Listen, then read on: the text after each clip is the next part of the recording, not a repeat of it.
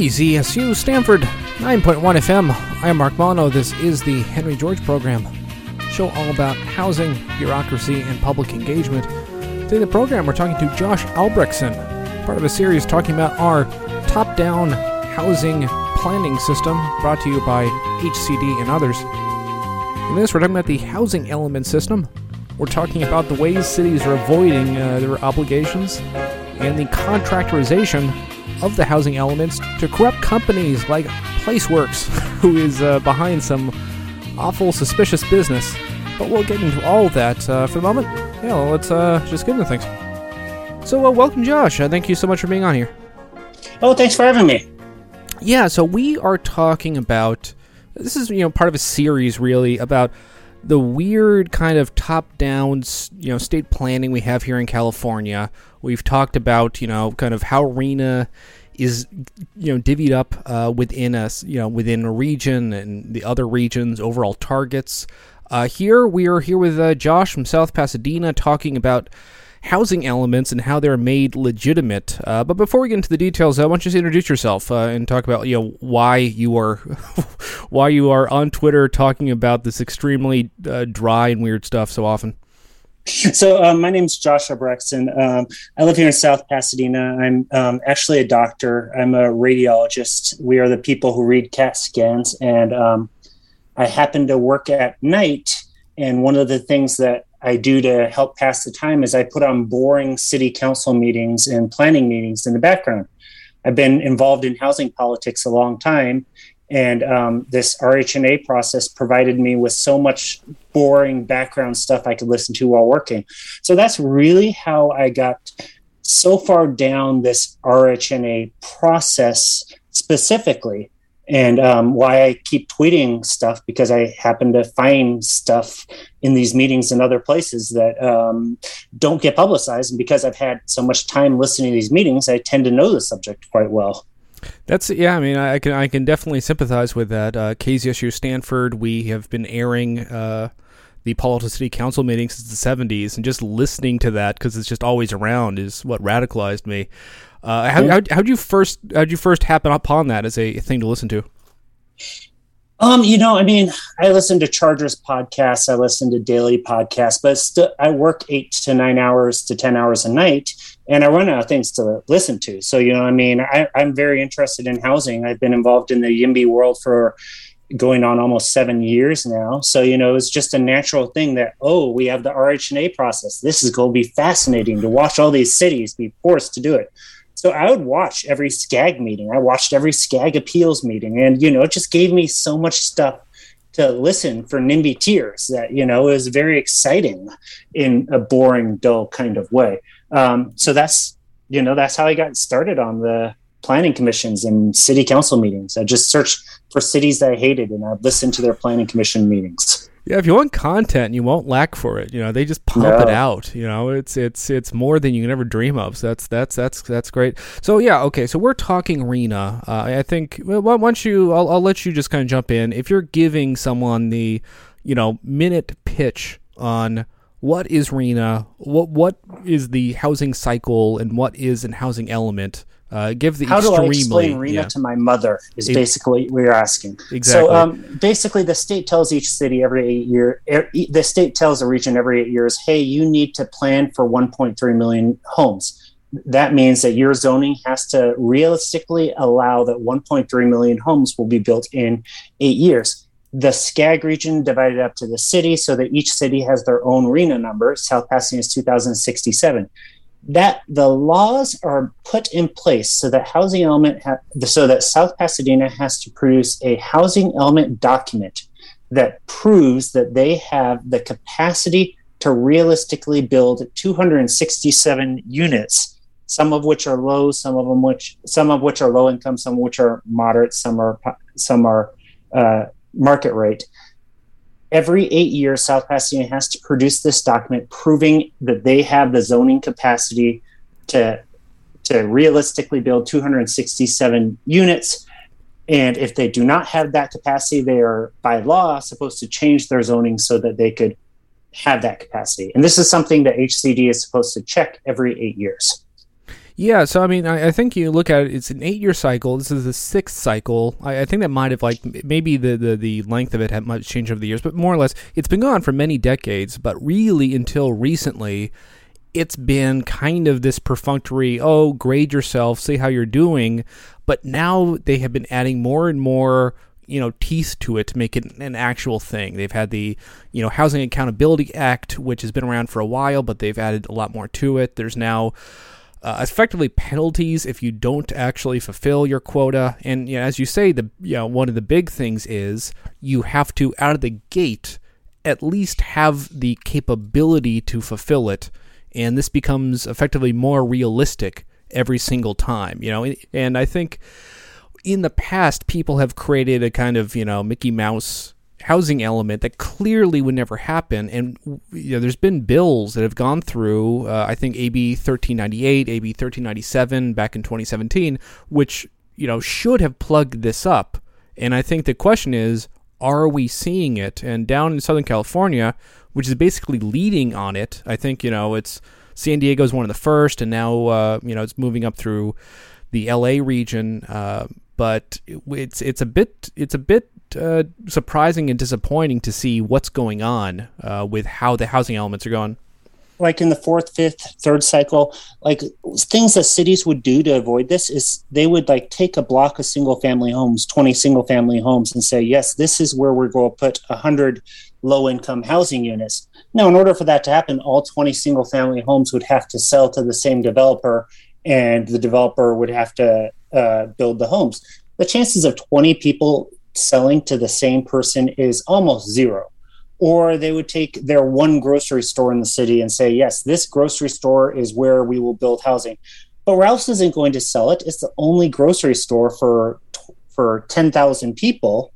And so that's how they got away with it before. And AB 1397 was specifically written to be sure this kind of thing doesn't happen again. Yeah, um, and, and and it does it by basically looking at what it purports to be realistic probabilities of de- development, right? Yeah.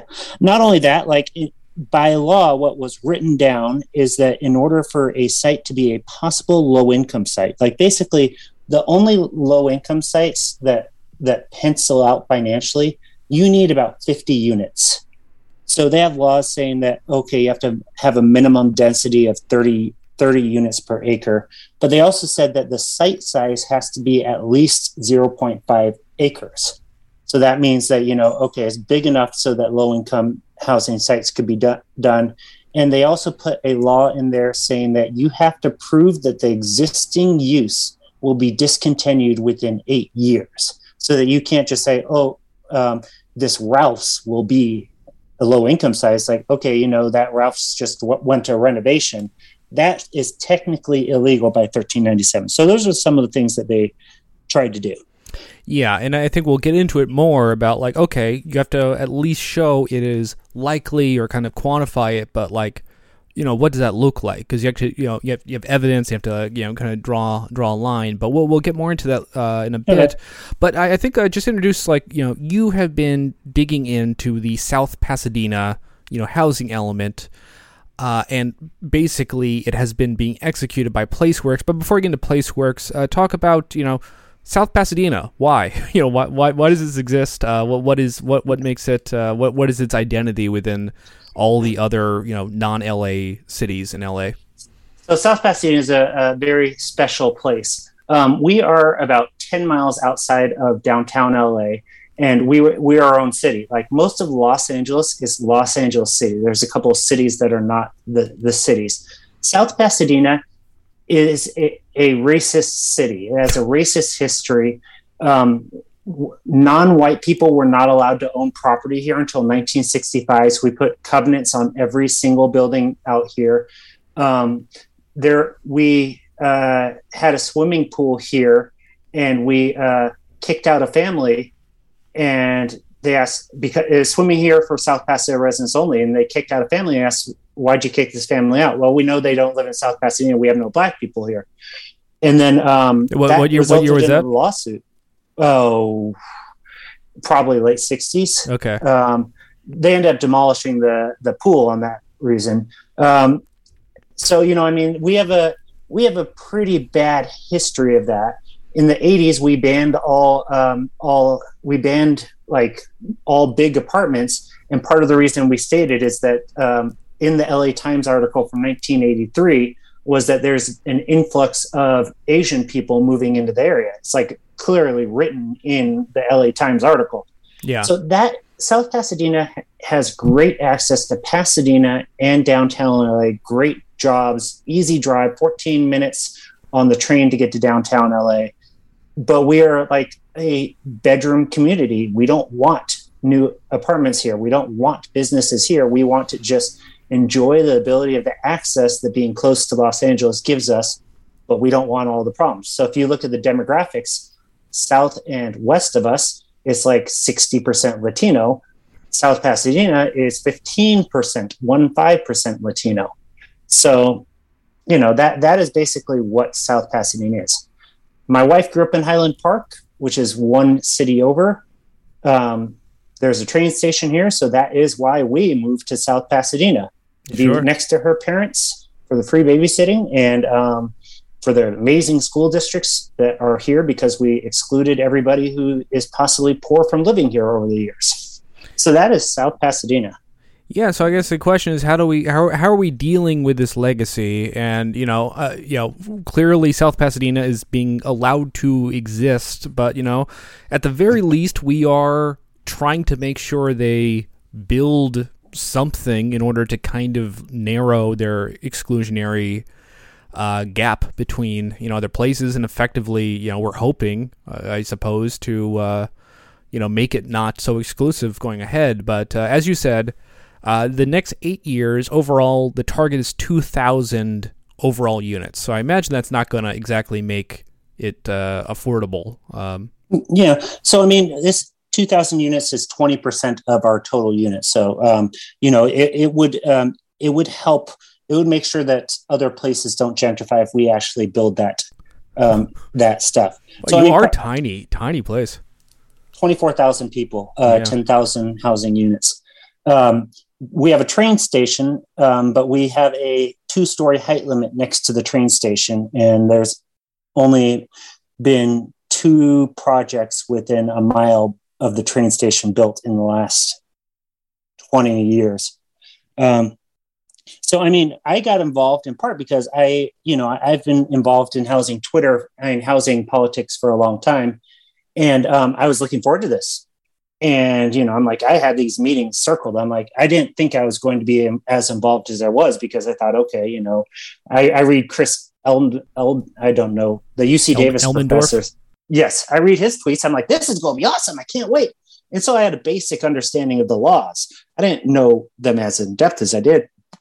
The first meeting um, South Pasadena has, PlaceWorks uh, uh, go, starts going through presentation. I'm like, oh, okay, can't wait, can't wait, can't wait. Did you know what PlaceWorks it, was at that point, or was this your introduction? No. Yeah. I'm, I'm like, okay, I knew who they were. I knew that they were a planning company because they're doing our general plan and our downtown specific plan and um, you know i knew that those were about to be blown up by the rhna but you know i mean i told the city manager hey you're going to get have to you know blow these up why are we doing these before rhna no one listened to me. You know and then of the 2067 units they proposed 1000 um, adus and i'm like oh my god. I like my jaw hit the floor because i knew this was blatantly illegal. We have 4,800 single family homes. And this is like that number, like, really caused me to start going down the rabbit hole of the housing element process because I'm like, okay, this is illegal. South Pasadena uh, was one of the first cities to actually get started on their housing element process. So there was no other place that I could look to and say, hey, how are they doing this? Like we were ahead of San Diego when we started. So, um, like, I wrote an entire essay about um, here. Here's the memo from HCD. This is what you're allowed to do by ADUs. You're claiming something that is 12 times as much as Los Angeles producing, 25 times as much as uh, Pasadena, and so um, PlaceWorks lied at those meetings when I when I did a like two page detailed essays citing the laws. PlaceWorks lied and said, "Oh yeah, we talked to HCD. They said this was totally okay." He doesn't know what he's talking about. Look at Eureka. So I'm like, okay, I looked at Eureka. Eureka, I didn't know existed until they mentioned it. It's a town about three hours north of San Francisco on the beach. Yeah, county county seat of you know some county that not a whole lot of people live in. Eureka was the first housing element I ever read, and it was amazing how complete BS it was. It says, "Oh, we have three thousand single family homes. About one one third of them are going to split into two lots, and um, you know another third will end up being um, subdivided." And their entire housing element was like not about actually making. Uh, new housing, but it was just like this completely unrealistic thing of, oh, every single person is going to change their home into a duplex. I'm like, how did this get approved? And that that's what got me started over time. yeah, a lot to unpack there. I think you know, maybe the first thing would be, you know, it's like this is a trend throughout California is the contractorization of all this kind of city work, which yeah. is, you know, it's kind of perverse that like we allow these little cities to exist and like why do they exist uh, but like one thing is like okay uh, you know at least they kind of take care of what they you know need to handle but like we are seeing all these cities can't staff a planning department like it's yeah. too like they like they always say oh we can't people can't afford to live here. so okay, so they you know we're seeing more and more they delegate it out, and you know PlaceWorks you know they keep you legal for less uh, it's they they're they're out there to do the work for you. They'll deliver a housing element, and I, suppose that's a question like what is a housing element? Uh, I, I, think you know off the bat it's about 300 pages, but you know uh, what would you describe what goes into a housing element? Um, so housing element, um, there's about 100 pages of useless stuff.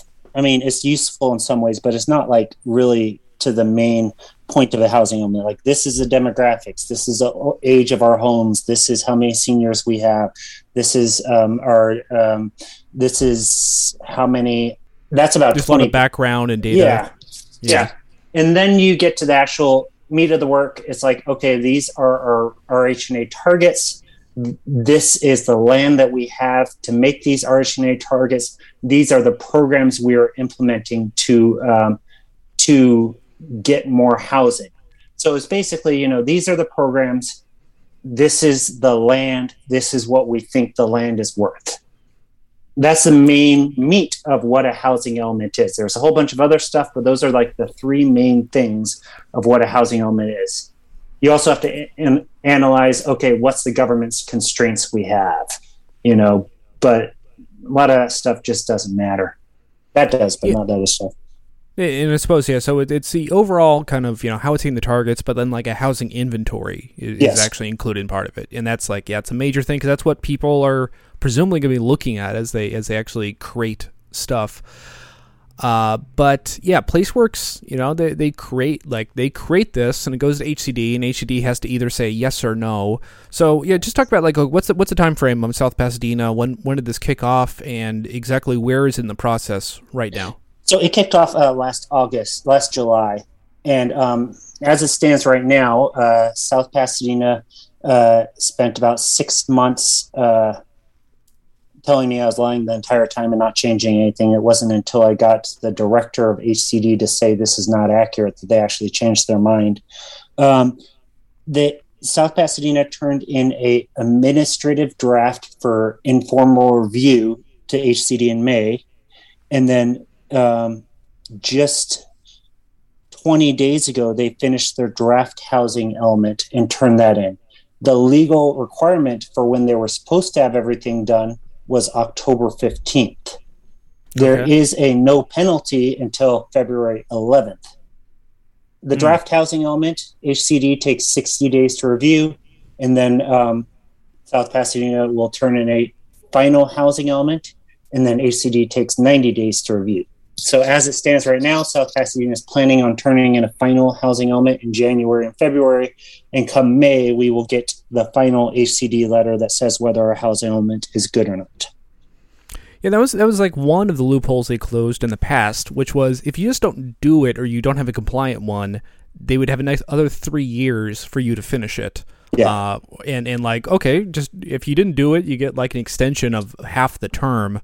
Uh, and I, I think yeah they've they've lowered that you must rezone within a year. I'm not sure if there's other provisions, but like okay, so at least they're kind of like closing those kind of things.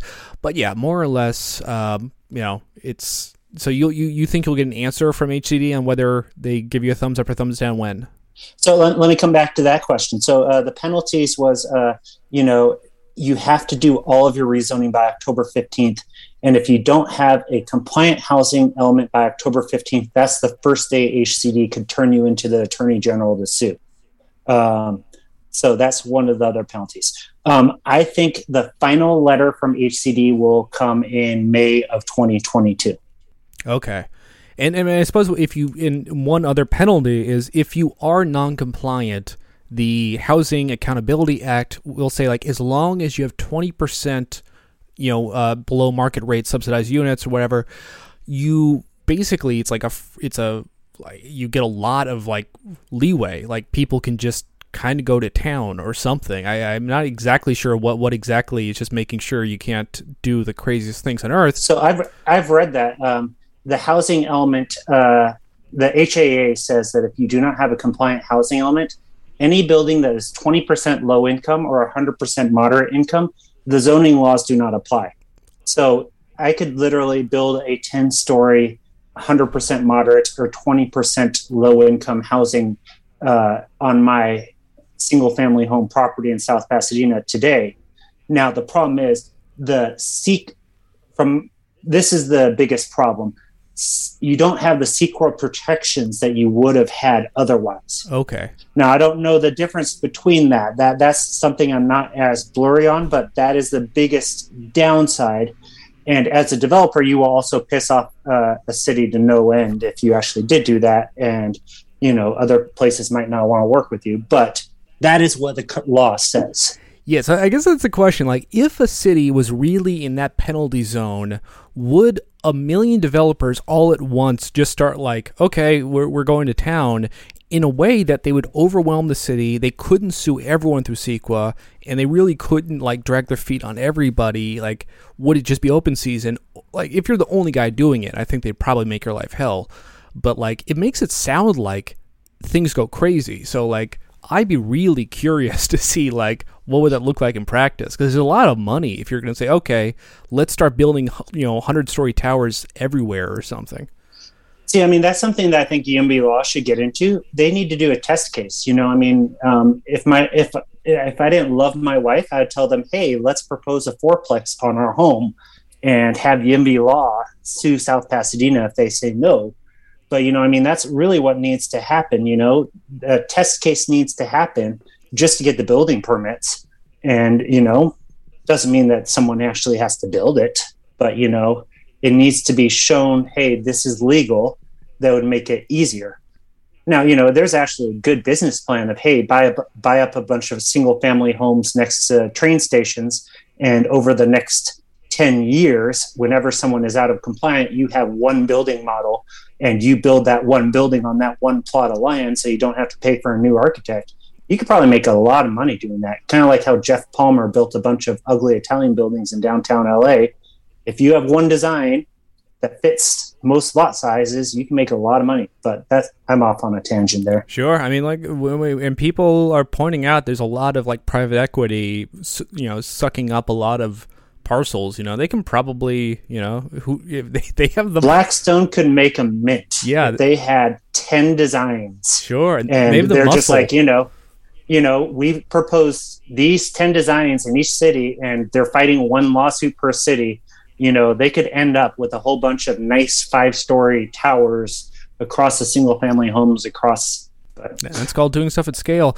But uh, yeah, so uh, okay, so we're cycling back into this. Back. Uh, yeah, so it's 2,000 units divvied up. You know, I think it's like you know 540 market rate or something, 300. You know, at the first subsidized level. I mean, you know, 300. I mean, so it's basically a thousand low income, a thousand not. That's yeah. basically a simple way to say it. Exactly, and and they're kind of like you know a bunch of different tranches, but yeah, it's about a third, third, third, and. Uh, you know, it's it's interesting. The housing element, you have to kind of uh, talk about like what there's made there's basically as I see four different places they come from. One is vacant lots that are already ready to go.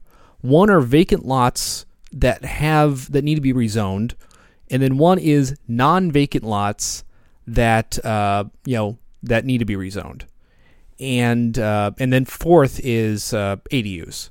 So it yes. sounds like at like South Pasadena, it's mostly ADUs taking up a ton of it, and then like a, like I think the lion's share is places that already have buildings that they're saying this is going to be redeveloped. Um, so I want you to just get more into the details there.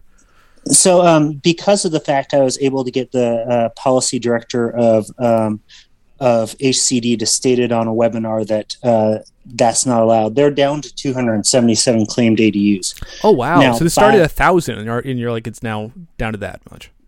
Oh yes, it's about to get better too. So um, they produced one in 2017, four in 2018, 12 in 2019, 14 in 2020, and I think they're on track for like 16 to 18 of 2021, somewhere around there, building permits. So, um, according to the law and HCD guidelines, they're allowed to claim 80, 80 to 85 ADUs. That's the number they're allowed to claim. They are about to turn in a housing element. They turned in a housing element that said their goal claim 277, and they basically said, look at this upward trajectory. That's going to keep going for five years, and then we'll be producing 45. It's kind of like, okay, I have a two year old kid. He was one and a half foot uh, at one years old. He's three feet now, so he's going to be four and a half feet at three feet, six feet at four years old, and you know by the time he's eight years old, he will be 12 feet. I believe that's, it. That's basically how they're calculating ADUs. So because those got shot down, PlaceWorks has had to become figure out other places to lie in the South Pasadena housing element. Now, we don't have many vacant plots of lands. We have uh, two vacant plots of lands that fit the criteria. Everything else is non vacant that needs to be rezoned. Uh, one, one vacant that needs to be rezoned, one that doesn't. So, two vacants. Everything else is non vacant that needs to be rezoned. And all most of these properties are actually active businesses. Sure. And um, so we have a 45 foot height limit that was enacted in 1983 at the same time that we were worried about Orientals moving into our our city. Um, so 40 year old height limit. Yeah. Um, these things limits the capacity of what you could do on these on these uh, sites, and so South Pasadena has basically proposed a whole bunch of sites that the owners do of the sites some of them probably don't know that they're being proposed for housing. And, you know, if the owner says, oh, yes, I could build something on the parking lot, South Pasadena turns in a, a proposal saying, yeah, they're going to tear down the entire thing and build it out to maximal density. So PlaceWorks has gotten very creative about creative, meaning they're lying about what's they're doing illegal stuff in their claims of the capacity that could be built on these units on these sites. Yeah. One of the one of the laws was that you have to prove that the current use will be discontinued. We have uh, a Vons shopping center, which is uh, which they which South Pasadena asked, "Hey, can we put you on the housing element?" I, I PRA'd this, uh, so this is how I know. Sure. They asked, "Can we put you on the housing element?" And the owner said, well, we are just about to enter a contract for another uh, market for another operator um, and replace Vons. You know, we don't have plans to build housing now, but I will contact you in the future. And so that's that's what the email says. And South Pasadena says, okay, this is 200 housing units over the next eight years, even though legally they have to show that the Vons use will discontinue. The fact we're signing a new contract with a new grocery store, you know, that pretty much proves it won't discontinue. It's very funny. like you, you, posted this this this letter, and like it it like seems like it's like well, it seems unlikely, but like okay, it's you know uh, keep me on the list. It's possible. All things are possible, and then you, effectively the city is saying 100% likelihood this is going to be housing within the next eight years. Yeah, and then there's like, and this is a place they, the they developed this. Like you said, they, they dropped two million dollars redevelop me developing Oh it. no, no, that's actually that's actually across the street. Oh, okay. That's, that's the other and then you supermarket. cro- then you cross the street, and you cross pavilions, and they have plans which were just approved for a two million dollar redevelopment with like a giant mural, completely renovating the interior and exterior of the building. And you know, these are that's about four hundred of the two thousand uh, units that they have. You know, there's a business park which just which just had two le- leasings and it lists itself as a well managed business park in the LoopNet listings. And it's a nice place. And that is uh, 300 units for South Pasadena. And there's no reply from that owner. Then we have a Ralph's, which is a busy Ralph's, nice Ralph's, newish building, no reply from the owner. That's 200 units. So, I mean, these are all places that South Pasadena uh, that will never realistically become housing that South Pasadena is saying will become housing. Yeah. So I mean, like, and just to go like back, like, just like you know, like top level picture. How should this work? Because like effectively, just take it as a mandate from God that you have to basically like housing is going to grow. The community needs to determine where. And I mean, honestly, given the presence of you know NIMBYism, just general like material interest and so on, how would they plan it? And like, if this was done in good faith, it would probably be like gentle densification of the single-family zone areas, or if they don't, like serious arterial development. That's basically kind of their choice, right? If you're doing it, in good Yeah, faith. so I mean, the how it sh- how it should happen in theory is South Pasadena should talk to the business owners and say, "Hey, what would it take for us to uh, convince you to build housing? If we gave you two more floors of two more floors than currently allowed, you know, if we uh, if we waived permit fees." You know, South Pasadena should change the zoning to make it so that the Vons and the pavilions would want to build a grocery store on the ground floor with apartments on top. Yeah. That's what South Pasadena needs to do. Now, with a 45 foot height limit, grocery stores need to have about a 20 foot first floor. You know, you're not going to build a grocery store with two floors on top, you know, and um, certainly not in the strip mall kind of you know way. If this is yeah. So, um, so you know that in the, you know that's how it's supposed to work. sure. So, so um, all these things started making me look at other housing elements because uh, when South Pasadena started talking about those ADUs, they said, "Yeah, we it was allowed in in San, Santa Barbara." So I'm going to shift on from South Pasadena since it's it's kind of different than a lot of places.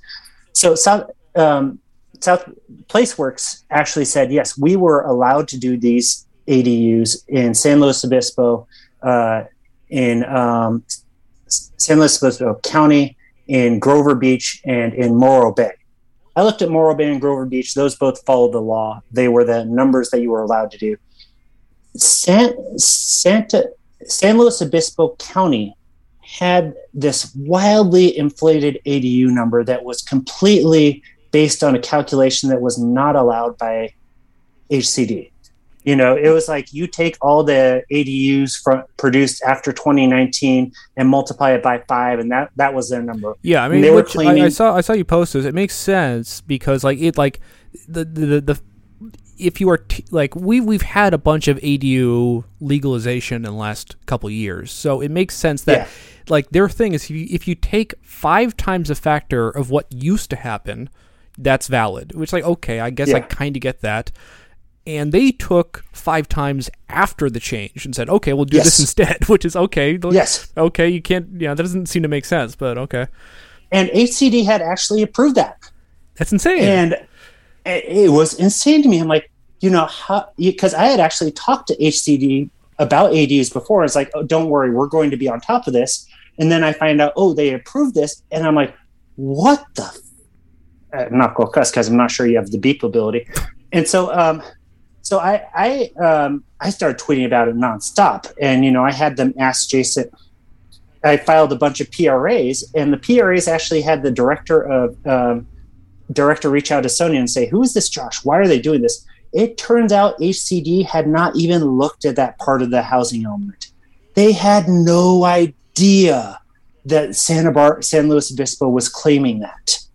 It, and it just blew my mind that okay, this is one of the most major points of the things, and you guys didn't even look at it. It's it's pretty crazy. I, I could understand like if every city was trying to do this and they're overextended and they're trying to like with you know spit and gum put this together. Yeah, I can imagine they're going to make mistakes. But like you hire a place to keep you legal, basically, and the people who are making you legal are just blatantly doing things which are like I think just like on a very quick inspection, clearly running afoul of the statutes, which is like yeah. of all the people to break the law, this is like how is this happening? And then on top of it, like okay, like if there is this organization with a record of of cutting corners, like shouldn't HCD kind of be ready for this? And yeah, so yeah, so I mean, ADUs is a simple thing to check. One time, our city attorney uh, said something. He said he was on a planning commission somewhere else. So I'm like, oh, I'm going to listen to their planning commission.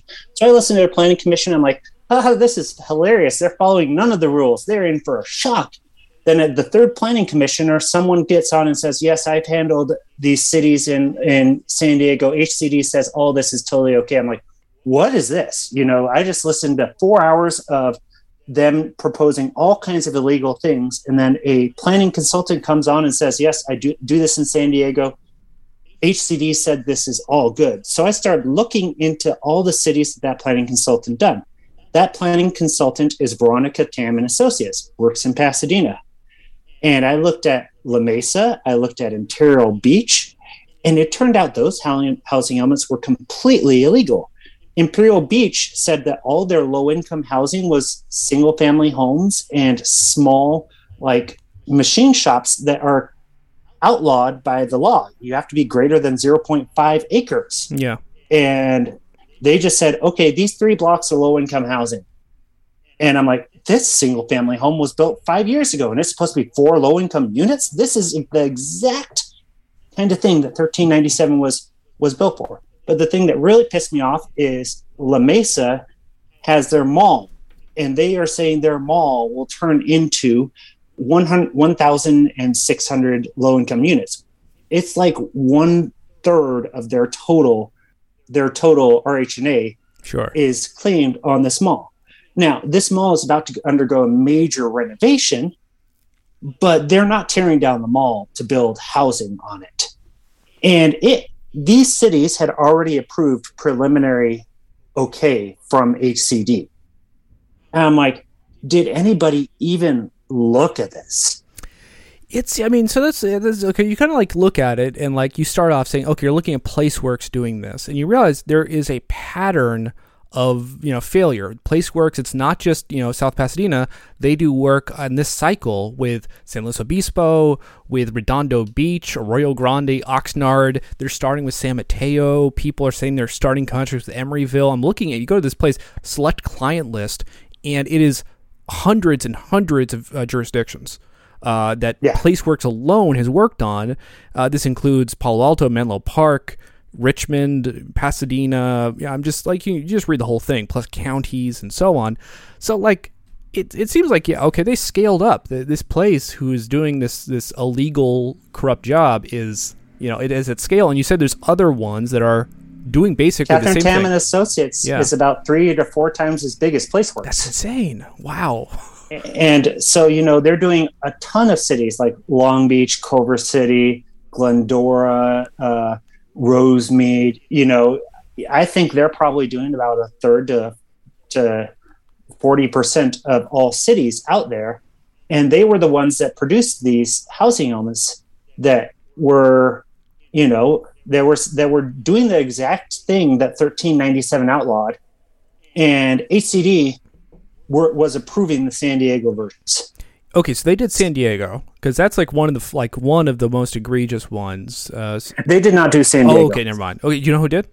San Diego. San Diego did San Diego. Really? They okay. did it in house. Yeah. Okay. Well, so you can't you can't only point the trigger. Were they were they the ones? I feel like you talk about just the most unlikely, just obviously bad faith ones. Were they the ones who did a military graveyard and said we'll develop this into housing? That was San Diego. Yeah. So San Diego and Veronica Tam, they just do a random sort. They do a, a search feature uh, uh, in order to find their sites, not based on whether it's probable. It's like, okay, show me buildings that are over 40 years that has a land to value ratio of this, and then that just goes straight into their housing element. They don't look at it all. Sure. And so that's how you get cemeteries. And Veronica Tam had a uh, a side of the Bologna Creek as housing. You know, it's it's so you have errors like that. So you can see they actually never actually looked at these things. Sure. You know, and I, I suppose that goes to the, the question I was saying earlier. AB thirteen ninety seven is that you have to look at like probabilities realistically, but how do you quantify it? Because you're saying that like they don't contact the owner and they say, okay, this is going to happen. It's like or the owner says, oh, maybe kind of, and then they get hundred percent. Like it sounds like it, there isn't really any sort of formal system, and like the answers they give don't really seem to comply with common sense at all. So HCD has decided they are not going to be in charge of enforcing this part of the thing. They, um, in every one of their letters, they said if you are over 50%, you have to have your city council do a resolution upon adoption saying that there is substantial evidence that the current uses will be discontinued. HCD is not checking. Hmm. They're checking everything else that's required by 1397, but they just said, we are not going to check this. Interesting. And you know, don't get me wrong. If I come in with a public comment and you know point out a blatant example, HCD will look at it. But if it's like Rosemead or a city where there's not someone who's actually on the ground pointing out the 50 million examples, you know, nothing. HCD won't do anything about it. So I mean, South Pasadena is unlucky. I live here because I know every single site well. But you know, if there's a random city like Glendora, you know, HCD doesn't look at these sites when I, I I reported La Mesa and Imperial Beach to HCD the second I saw them, and this was after they had done their draft, but before they did their final. After that time, Imperial Beach and a bunch of other uh, San Diego cities got completely approved, and HCD said we looked at Imperial Beach, we thought it was fine. They started do- sending out approval letters, and one of them was for Vista, a city I hadn't looked at before. So I'm like, okay, here's the approval letter. Let me look at their their site.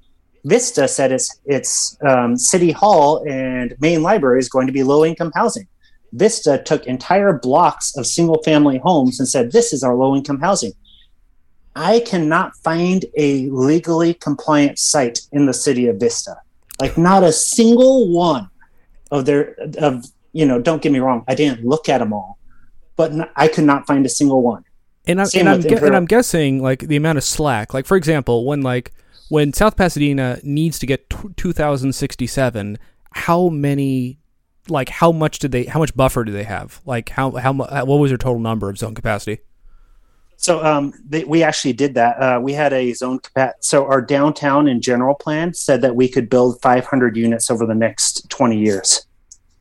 Okay. So we had, according to what PlaceWorks thought, three years ago, we have a zone capacity of 500 units.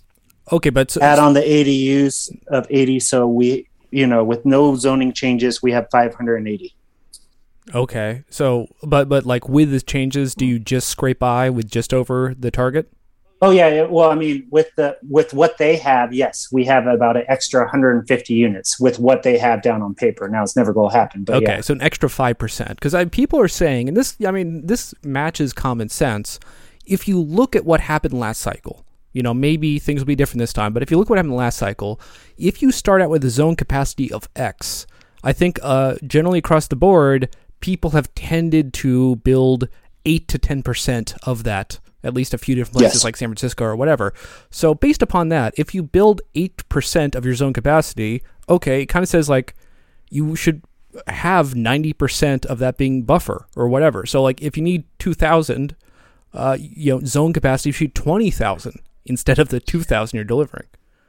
If you actually follow the law, yes, that's that is what it should be. Yeah. So I mean, South Pasadena increased their density in a lot of places, so it went from 30, 30 units per acre to up to 70 in some places. But I mean, that's probably not even feasible based on the constraints on the different sites. But yeah, that's like the only change that's going to happen in South Pasadena currently.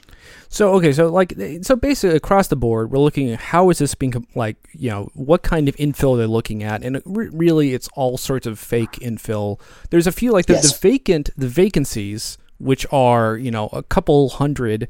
These are like you know, like you've you've had threads of this. These are like like some sort of like curving street has a little bit of like land that's like stuck in this like this corner. It's like, oh yeah, they're gonna build they're gonna build housing there. It's like it- Yeah. just or or like it'll be the top of this impassable ridge with no roads. It's like okay, we'll just load this up with single family homes or whatever.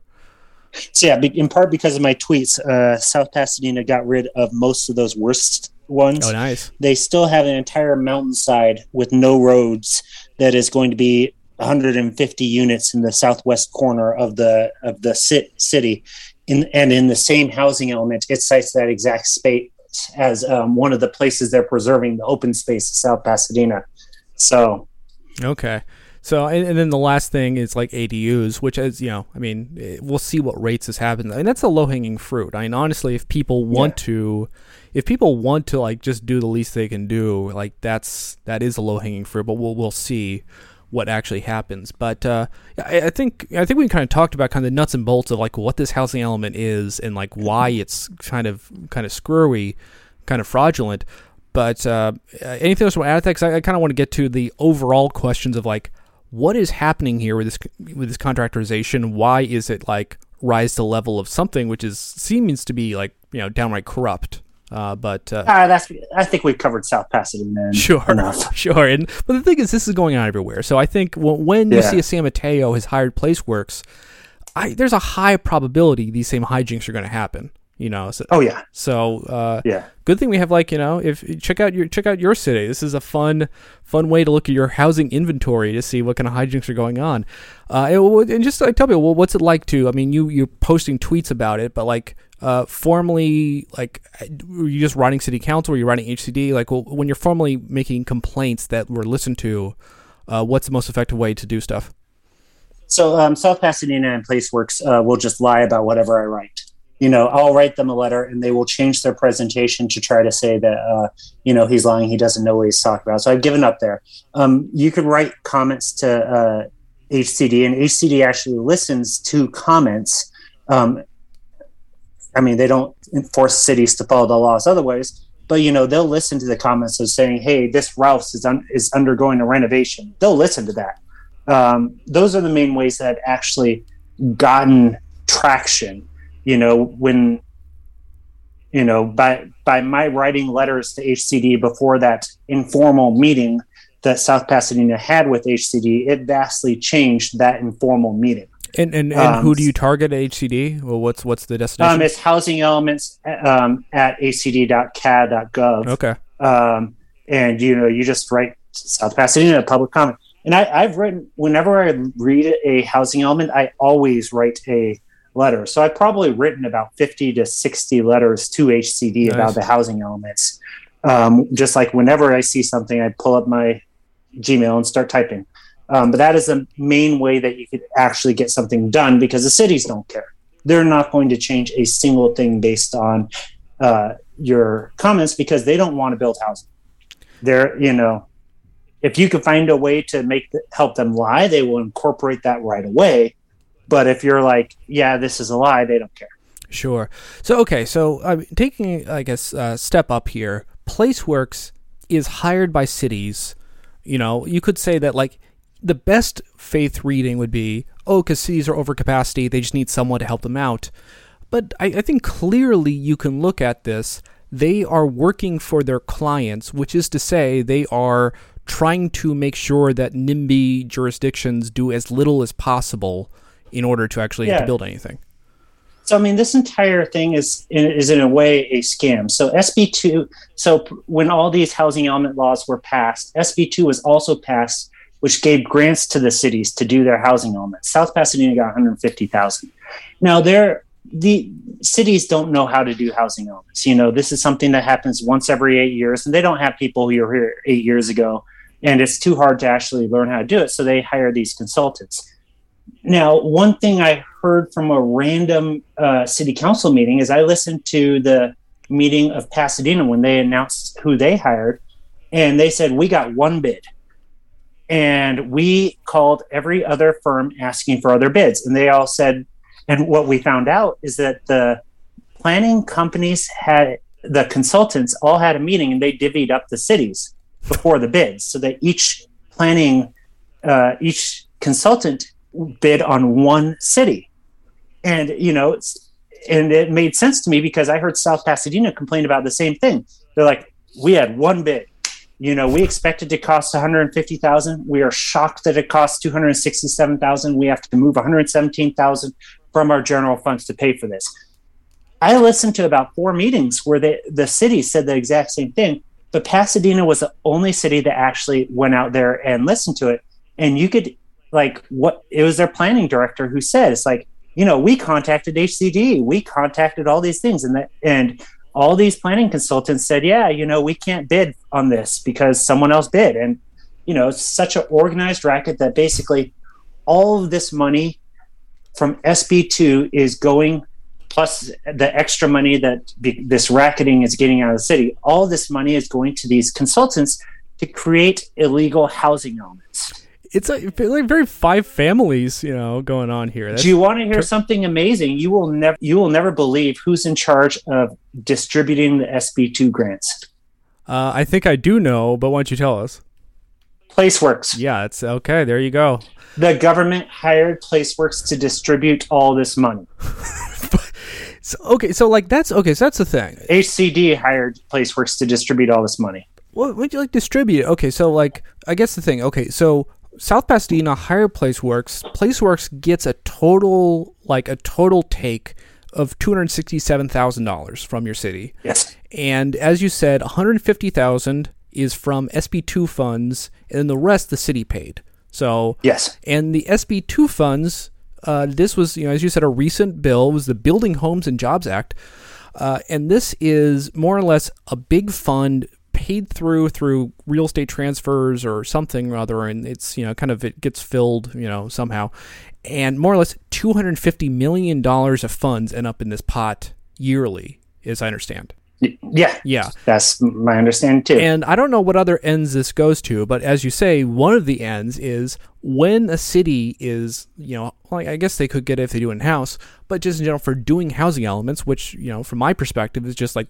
their job. like I don't know why you're giving them money to do something which is just a task of being a city, but they're getting this this state money and more or less they are taking this money and then using it to pay contractors to do fraudulent job. Yes. that, that's basically what's happening. And the thing is, these contractors have been doing these housing elements for years. There's not many people who do that. PlaceWorks, you know, you go back and they're like, this is what we did in the fourth cycle. Veronica Tam, she is, like I heard this mentioned in one of the city council meetings, Veronica Tam is known as the housing element queen. That is the um, one of the things. And the problem is, all of these people have long term relationships with the people who approved the housing elements at HCD. Like Paul McDougall has known Veronica Tam for 20 years. They have worked with these housing elements for decades where Veronica turns it in, Paul approves it, you know, yeah. and it's, you know, those relationships apparently are more important than following the law. Yeah, I mean, there should be if this is working at all. Because I mean, like talk about like very very high level what are we doing here? We are doing basically non market efforts to create the housing we need. Uh, and that's, you know, it's a difficult job at best. You know, you look at Soviet Gosplan, you look at stuff, it, it, it takes a lot of work to do that right.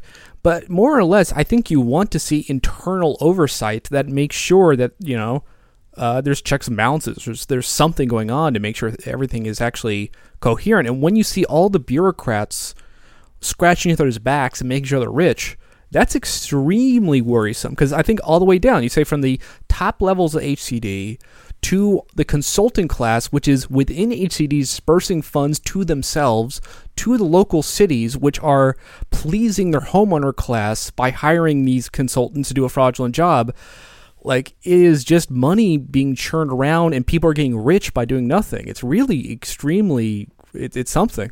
Yeah, and what pisses me off is there's people like Jason Elliott who said, you know, we are going to enforce these laws. You know, I am tweeting him. I've sent him DMs ex- outlining these, you know, these this is how they're breaking the laws. He's uh, Gover- uh, Governor Gavin Newsom's uh, cons- consul counsel. He is the main contact between Gavin Newsom and HCD. Okay.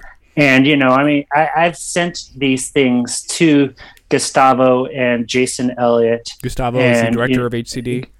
Yes, they know how these cities are cheating, and I just don't think they care. You know, they they go out and say, but you know, they're not actually doing anything about it. And you know, the few times, the one time I talked to Jason Elliott talked about the San Luis Festival when he was directly uh, given a question about, it, he he basically said I had, I had, I didn't know what I was talking about. So, you know, and I, I would say like I don't like if there's one thing that seems the least bit surprising, it is that like these bills to improve stuff like got through. I guess you can look at everything from SB 35, uh, an amazing bill, you know, the AB 1398, 1397, uh, you know, the improvements to HAA. But like, it's, I mean, I'll say this. Uh, Jerry Brown, for being imperfect, he certainly seems like less directly corrupt than Gavin. Uh, that I could actually trust him. Like Gavin just vetoed basically an HCD data bill or something this last cycle, right? That was like just trying to yeah, which HCD uh, HCD actually uh, campaigned against that. Well, you know, I mean, they, they said we shouldn't be collecting this data. Yeah, people are going to be know, lazy. So. I, I, I believe it, but like it's it's kind of incredible that like I mean like people like Toni Atkins are like I guess championing these bills and they're good bills, but like now they're not being enforced, uh, which is extremely yeah. bleak. Now it, it is extremely bleak that the bills are not being enforced. Now all that being said, there are a lot of good housing bills that people just don't know about that are passing. You know, I mean, this AB 1398, uh, which changed the penalties, there was almost no votes against it.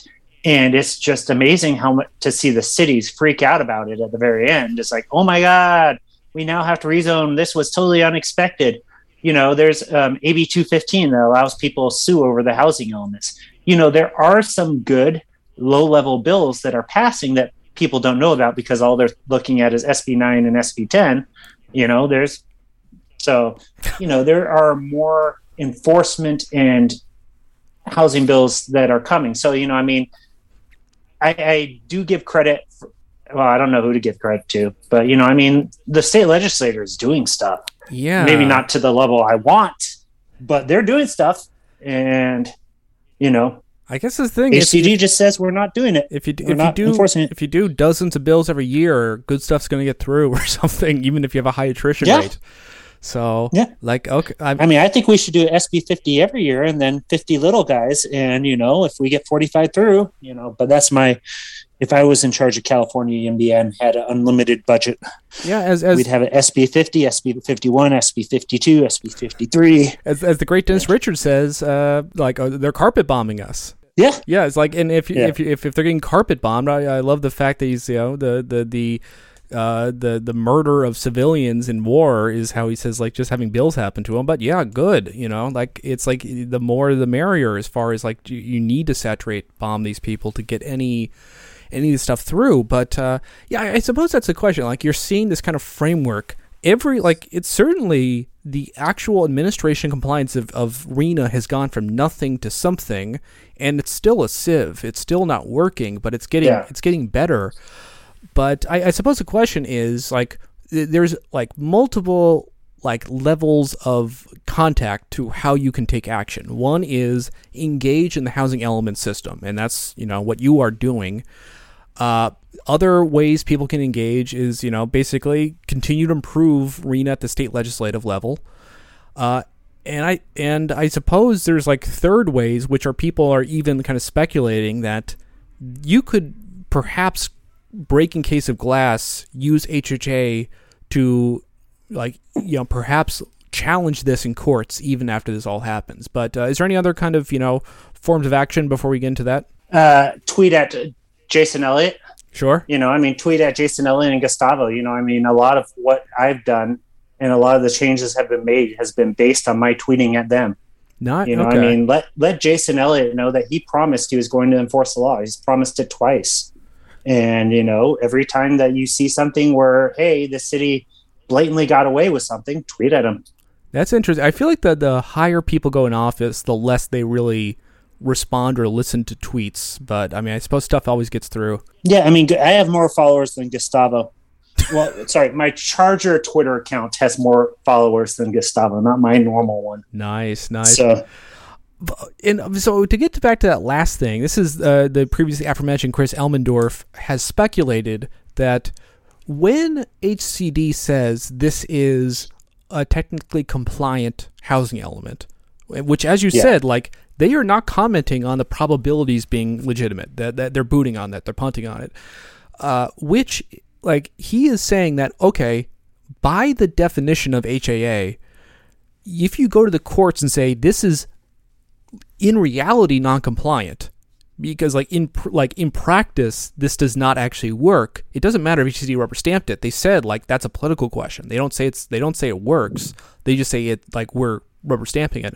Like you can make the case that even though like it rubber stamps you know San Diego San Luis Obispo etc that it is still in a larger sense non-compliant and there's a chance the courts will back that up and if that's the case as we said it's basically multi-ball mode or whatever it's like crazy bonus like everyone goes crazy which is like huh that, i wonder if anyone's going to try that you know, I mean, the problem is the law was uh, specifically vague. sure Like, uh, I keep citing the 0.5 acres, but the last line says, or other evidence presented to HCD. Mhm. So, because like that was meant to be a hey, there might be an acceptable exception, uh, a specific uh, circumstance. Like say, Habitat for Humanity loves Imperial Beach and going to build a whole bunch of single family homes for low income people on single family lots. You know that was what that was put in there for. But HCD is approving most low income lots under this category. So you know, I mean, th- I'm not a lawyer, but I believe that my reading of the law says that if HCD says it's okay, then legally it's okay. You know, well yeah that's my reading of it. I, I, I, I Um, tend to say like that sounds coherent but you know chris elmendorf has a dissenting He's a law degree. Yes. yeah exactly so You least, know, I'm a doctor. I, I'm not going Dunning-Kruger. If I was to choose a lawsuit, I would sue the cities over their substantial their uh, resolution saying there's substantial evidence that these uses will discontinue in the next eight years. So take South Pasadena. They they're going to have to pass a resolution that says there is substantial evidence that Vons and pavilions will be discontinued in the next eight years. HCD is not making a statement on that sure you could sue that and it is a blatantly blatant lie and that is an easy thing especially with the evidence that south pasadena has that is an easy thing to actually prove that hey there's not substantial evidence to uh, these sites and that would be the easy way for me if i was a lawyer and not a doctor and all that and that's how i would attack it Yeah, and, and as we said, like they have to show like it's ninety five percent likely in the next eight years, basically, to match their numbers. Yeah. which is yeah which is that's Yeah. a pretty high percentage. yep Yeah, that, that, that is their numbers actually yeah yeah. so So I we've been we've been talking for more than an hour here. Uh, so I yeah I think I think we've kind of covered what I want to cover. Uh, any other any other notes on what, what what you've been seeing this whole this whole Um, the only thing I would really say is, you know, if you have an interest in this, you need to get involved in it now, and you need to put whoever has whatever levers can be pushed to make HCD make these cities comply. It needs to happen now. Over the next two months, three months, HCD is going to review and approve so many Los Angeles area things. You know, you took look at San Diego. Okay, they they did four million total uh, population. They're about to do twenty approve twenty million people's worth of housing elements over the next two months. sure And if if if they're like, oh, let's wait and see what happens, it's too late. You know, you've lost SCAG for uh, eight years as far as RHNA is concerned. yeah So, you know, I mean, I was listening to a meeting recently and I'm of someone who wanted to take a hey, let's wait until we get Beverly Hills or Santa Monica approved or disapproved before we really go after HCD. I'm like, you know, by the time you get that, you it doesn't matter. You know, it's too late. So, Yeah, I will say, you know, it's it's you know, you're on the front lines. Uh, you know, the Bay Area, we we have a little bit more time to regroup and uh, get our act together. But like, yeah, it's yeah, SCAG, the door is closing, so good luck down there. And, and yeah, I'm just happy that the San Francisco Chronicle is writing about it. I mean, apparently they read my tweets, um, which is kind of funny. Um, but you know, I mean, I feel like those editorials in that article has done the best possible thing because I complained massively about La Mesa, and HCD released a letter which pretty much, you know, tracked a lot of what I said about the La Mesa housing element. So it got rejected. Um, and they have to do a lot of things. So, you know, it's possible that, you know, things have changed in HCD, but, you know, we can't wait to find out. We need to keep the pressure up on them. They are the, the planning consultants in the cities are going to do whatever they can to not produce housing. But HCD is the people who, you know, 100% of the energy needs to be focused on. Uh, we've talked a lot about setting percentages, predictions. Uh, wh- how would you rate pr- your prediction of whether HCD will accept or reject South Pasadena's housing element? So, um, the things they have accepted in other places, South Pasadena can't claim. So, like, we don't have small sites that we're claiming um, for low income. We have unrealistic sites that we're claiming. And because of the fact that I live here and I sent in 25 pages with extensive documents, you know, South Pasadena is probably not going to be accepted. Um, and also, I don't think the HCD would want to piss me off. Uh, uh, probably give me a number. I need a, I need a percentage here. Oh, oh uh, I think South Pasadena is twenty percent. I think oh. places like Culver City, Rosemead, Glendora, places that are cheating as bad as Imperial Beach, you know, I, I give them an eighty percent chance of being um, accepted based on the current HCD. Sure. So so we have to look at the long tail of how these places are going to, you know, grow more people like you who will be a fly in the ointment uh, while this goes yeah. on.